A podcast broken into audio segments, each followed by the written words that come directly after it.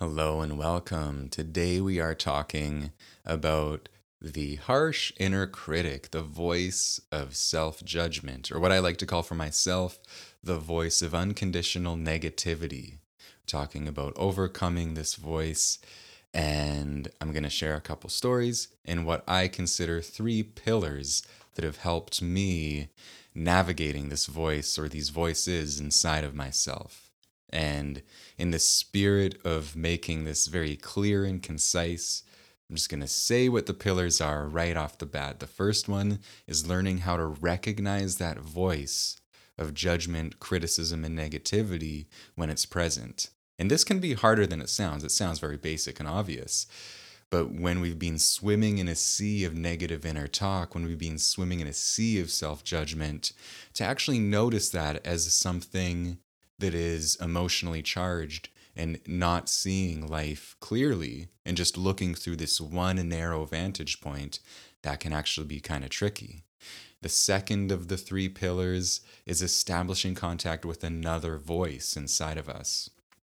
So if I call that voice of unconditional negativity, um, if I call that that inner critic the voice of unconditional negativity, the opposite voice inside of me would be the voice of unconditional love, unconvi- unconditional understanding, unconditional empathy, and being able to feel that that harsh inner critic and then also feel that other part of me that's more empathetic and kind and loving and understanding bringing those two aspects of consciousness together is really important and then the third pillar, the final pillar, is bringing in truth and honesty and a bigger perspective to what is often the myopic and selective and emotionally charged vantage point of intense shame and insecurity that's behind the inner critic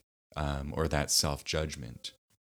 And um, it seems like there's something about us that's so deeply wired for negativity. A lot of us, at least, myself and most of the people I know and talk to in life, we can have 50 or 100 experiences that are positive or neutral or neutral verging on positive. And then we have one experience that's negative or embarrassing. And that's the one we fixate on. That's the one that occupies all of the real estate in our psyche. And all of those positive experiences, pff, we forget about them. The one where we mess up, that's the one we carry around at the forefront of our consciousness.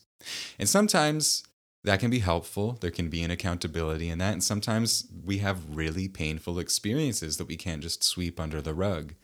Um, but I think it's really important to recognize that tendency inside of ourselves and develop this kind of wisdom and maturity so that when we are just fixating dishonestly on limited negative experiences and ignoring the bigger grace of life, uh, that we recognize what's happening and do something to uplift ourselves and have a more honest um, perception of who we are and what our life is. So, that first step, recognizing the voice, that can be hard. Um, recognizing that voice of judgment can be very hard. Sometimes it's helpful when we have people outside of ourselves show it to us. I was with a friend a couple weeks ago, and she, we were talking about uh, relationships, being alone, and she started to talk about herself in a way that was very self deprecating. She was saying, Oh, yeah, men just aren't attracted to me. It's just something I have to deal with. I don't look like the typical attractive woman. And she started going on this tangent. And I had to interrupt her and be like, Whoa, whoa, whoa, whoa, whoa.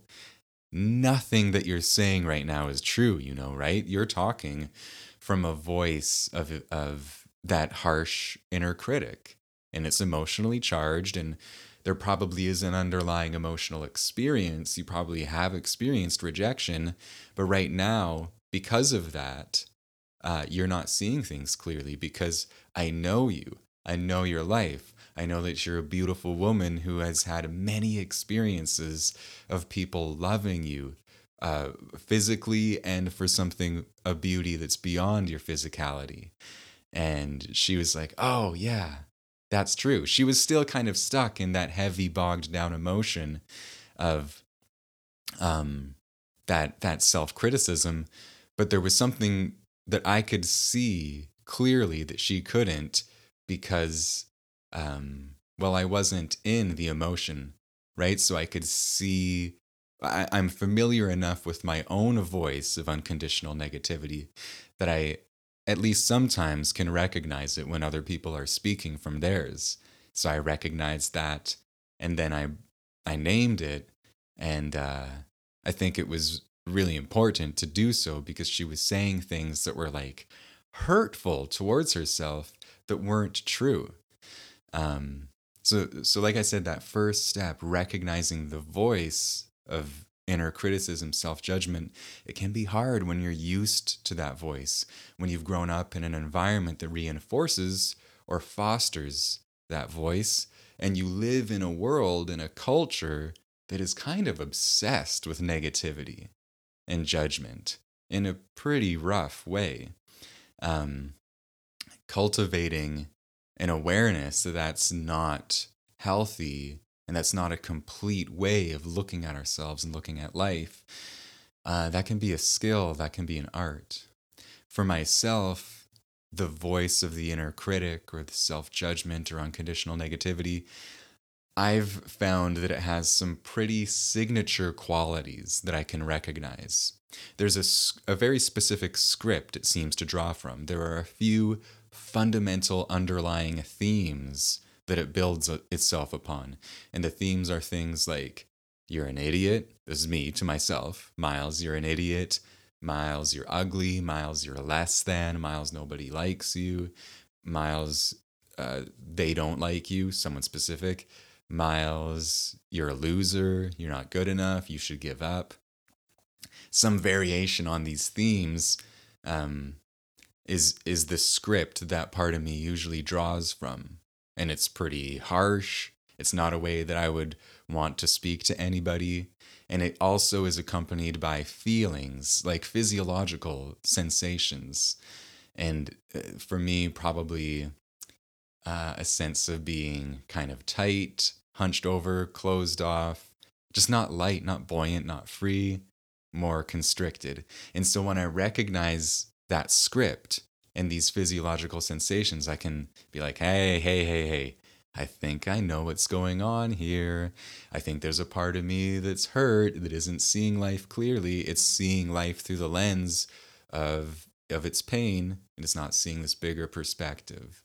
Um, I will not claim to be a master at recognizing this and interrupting it because it's still something that I carry with me. But learning how to recognize it means that I can have some more fun in my life by not carrying the intensity of that shame so tightly. It can be more light when I can laugh at it, play with it, bring a more um, wise perspective to it. And that leads right into that second pillar that I talked about earlier, which is establishing contact with a different voice. And like I think I said already, for me, if if I call the self-judging voice the voice of unconditional negativity, then the other voice inside of me might be the voice of unconditional love, the opposite voice, the voice of unconditional empathy, understanding. And that's a voice that can be hard to access because we it seems really easy for our psyche to slide into looking at things from the negative vantage point and it can be a little more ch- or a lot more challenging to slide in, in the direction of seeing the positive seeing the light. But it is it's basically what i did with my friend when i said hey wait a minute now. I don't think that you're seeing things clearly. I this doesn't sound like the truth of your experience in this life. You're just in shame right now. Let's call it what it is. There's a reason for it and let's not invalidate that or be condescending towards it, but let's be real. A lot of people think you're pretty awesome.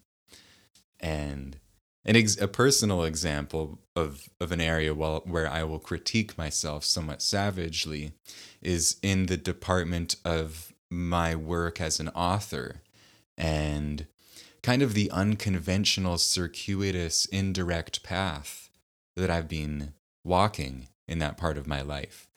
I published a book somewhat recently, and it's getting out slowly into the world. And there's this very slow process of, of building an audience. And my inner critic can very easily look at that and just savagely criticize myself. Oh, you're a loser. You should give up. This isn't happening for you. So on and so forth. And that inner critic is, I understand where it's coming from because um, on a superficial level, there's certain goals that I haven't achieved yet. But on another level, that inner critic has to completely negate the very real and sacred things that have been happening.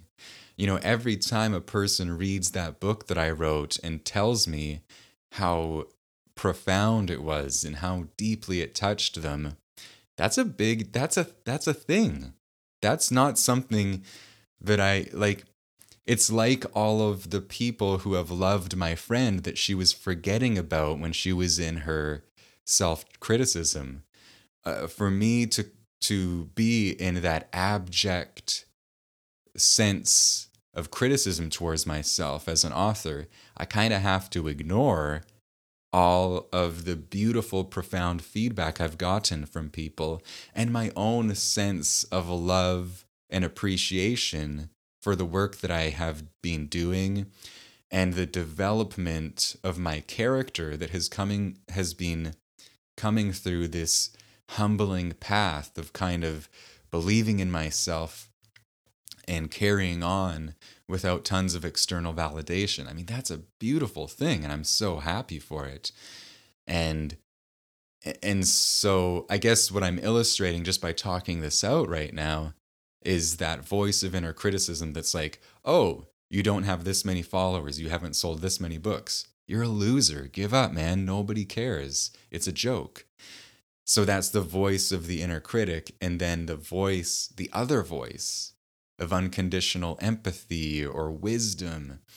Um, it's like, hey, I don't think you're seeing the whole picture. There's more going on here. Your character is growing through the way that this path is unfolding. And by the way, people are discovering your work and they're giving you really beautiful feedback. And it's it's at a different pace than you expected it. And it just so happens that that pace happens to be developing humility and strength and integrity in you.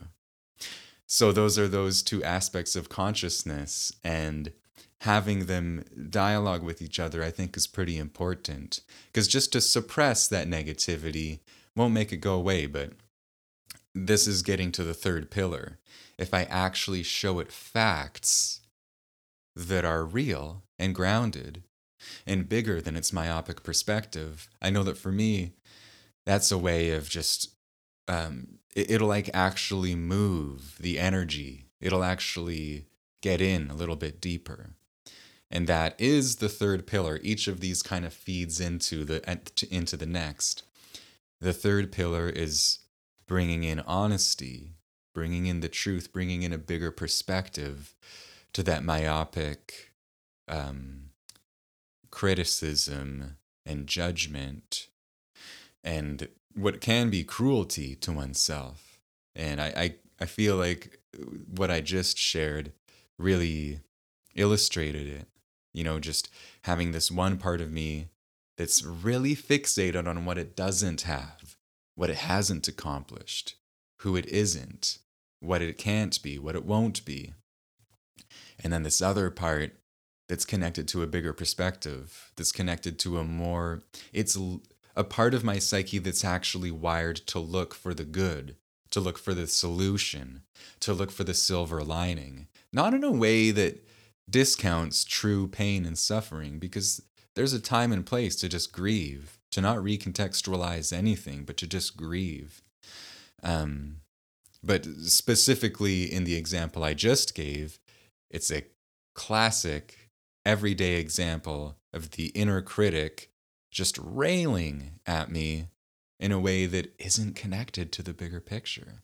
There's a bigger story than it than it was seeing there. And having that other part of my awareness online, being able to notice what's happening and be like, hold up, hold up. This is that part of me that is perpetually unsatisfied. And I doubt that any amount of achievement will satisfy it. It achievement in my experience generally just is like steroids for this part of me. It just it makes it more entitled. It makes it have a a more ravenous appetite for validation externally. But developing that muscle, that internal muscle of compassion, wisdom, and understanding, that's um, this extraordinary, beautiful thing. Uh, and accessing that, noticing the inner criticism, and then being able to seek out a bigger story, one that puts it into perspective. And it doesn't invalidate the part of me that's like, hey, this feels like I'm not fully bringing my gifts into the world. This feels like there's something more. That's true. But the idea that I'm a loser or that it's a lost cause, it's like, yo, yo, back it up. There's something sacred unfolding and it doesn't feel like you're seeing it. So let me let me show you. Having that inner dialogue. Um, I, it's something that I do all the time because I do have these two parts of myself the one that easily collapses into negativity and self judgment and shame. And then, man, thank God I also have this other part of me that can love that, that can that can love that I even do that. That this the part of me the kind of the polar aspect that that unconditional self-love, the heart, compassion, whatever you want to call it, it can even see my ability to collapse in on myself as something beautiful. It's like, man, that's awesome. It's awesome that you feel so deeply because that makes your life so much more rich. You bring that to so many areas of your life, and that's beautiful. Um, yeah, because one thing that can happen is we can notice our our self criticism, our self judgment, and then once we notice it, be like, ah, damn it, I'm doing it again. I'm such an idiot. And the self criticism has kind of like reached over and subsumed our self awareness now. So the self awareness is part of the dance of inner criticism. Um, so I think it's important to remember that um, empathy and kindness are connected to emotional intelligence. You know, I, I think that looking at oneself and looking at other, looking at oneself and others and life with emotional intelligence, it's my belief that there's a, a, levity and an empathy and an understanding that's inherent to that. And that when we start condescending and judging and being cruel, um, I, I think there's usually a deficiency of emotional intelligence there. I guess I associate, I think that negativity is kind of the low hanging fruit of consciousness. And I don't mean that we should be false positive all the time. I just think that it's so easy to slip into the rut of negativity and to authentically find beauty and sanctity in life authentically, not to fake it, but to actually see it, to actually do the work of digging in and finding it in ourself and in others and in our experience and in others' experience, that takes creativity. That takes fortitude and discipline and integrity and this like that's to me that that's what emotional intelligence is. Anyhow, I think this is a good place to leave this video. Um, what are your experiences? What helps you with that voice of negativity and shame? I'm curious, let me know. And uh, if you enjoyed this episode, give it a thumbs up. If you're watching on YouTube, you can also subscribe. You can give it a comment. If you're on Spotify or Apple Podcasts, I think you can also subscribe. And if you're interested in my book, How to Open the Heart, an incredible journey into vulnerability, empathy, and the transformation of consciousness. You will find information in the show notes. Until next time, have a beautiful day.